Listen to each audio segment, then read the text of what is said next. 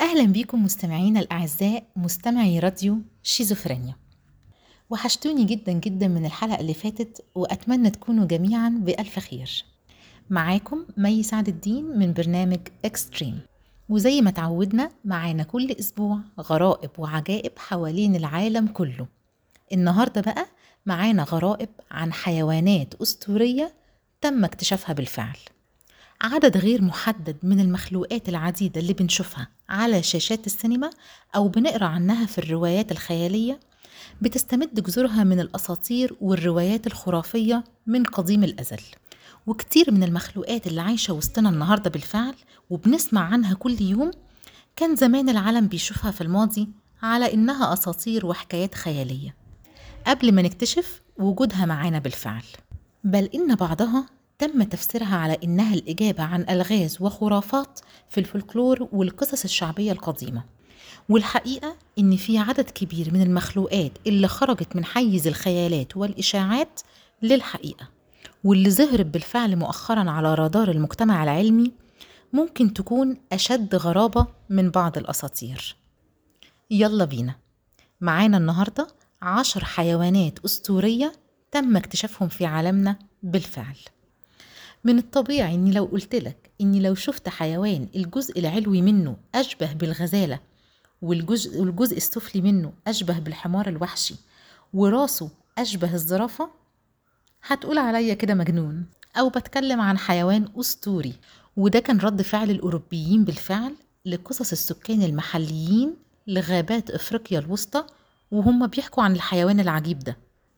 وهم كانوا بيطلقوا عليه اسم الأكابي رفض الأوروبيين إنهم يصدقوا الإشاعات دي وإن ممكن بالفعل يكون في حيوان بالمواصفات دي من الأساس. وأطلقوا على المخلوق الأسطوري ده اسم وحيد القرن الإفريقي.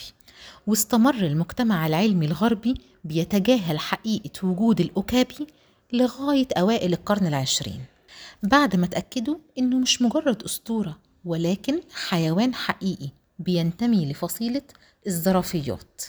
وعلى الرغم من إن رقبته أقصر أقصر بكتير من رقبة الزرافة إلا إنه يعتبر بينتمي لفصيلة الزرافيات. وبيستوطن الأكابي الغابات الاستوائية في جمهورية الكونغو الديمقراطية ومعروف عندهم باسم زرافة الغابة. والحمية الغذائية للأكابي بتعتمد على أوراق الشجر والأعشاب والفواكه. وللأسف الأكابي من الحيوانات المهددة بالانقراض. نتيجة الصيد وفقدانها لأجزاء كتيرة من مسكنها الطبيعي. إما من خلال قطع الأشجار أو التعدين. ومن الممكن في حال انقراضها انقراضها إنها تتحول بالفعل الأسطورة بالنسبة للأجيال القادمة. وده كان بالنسبة لحيوان الأكابي الغريب. نيجي بقى لحيوان اسمه خلد الماء.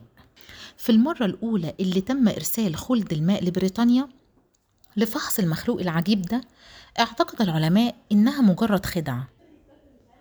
والعالم الإنجليزي اللي استلم جثة خلد الماء كان مقتنع إن في محنط حيوانات ماهر جدا قدر يثبت منقار بطة على جسم أحد القوارض المائية اللي زي القندس وادعى إنها فصيلة جديدة من الحيوانات.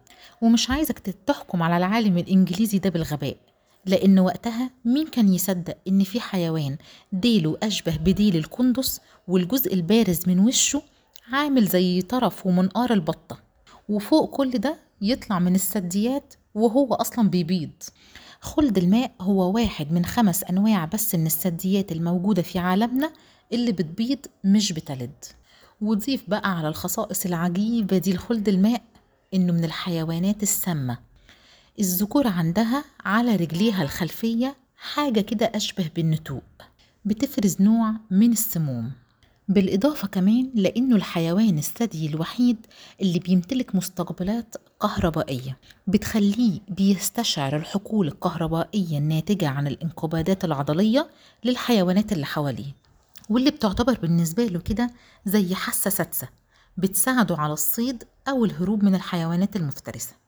سبحان الله. نيجي بقى للتنانين واللي استولت على معظم الحكايات الأسطورية بتاعت زمان. أغلب الناس بتميل لتخيل التنانين على إنها أشبه بالديناصورات. بس الحقيقة إن المؤرخين الأوائل قديما يعني اعتادوا على وصف التنين على إنها ثعابين ضخمة بتقتل فرائسها بالالتفاف حولها. وعصرها لحد ما تموت. وأثناء رحلة في الهند لمؤرخ روماني ادعى إنه شاف تنين عملاق التف, التف حوالين فيل ضخم لحد ما خنقه. ولكن طبقا لقصته إن التنين ده مات بعد ما سقط الفيل بوزنه الضخم عليه. ولكن بيقترح الباحثين إن المؤرخ ده على الأرجح كده كان بيوصف الأفعى المشبكية اللي بتعتبر واحدة من أكبر الأفاعي الموجودة في عالمنا النهاردة واللي طولها بيتعدى أحيانا التسع أمتار يعني طولها بيقارب تقريبا ارتفاع مبنى مكون من ثلاث طوابق.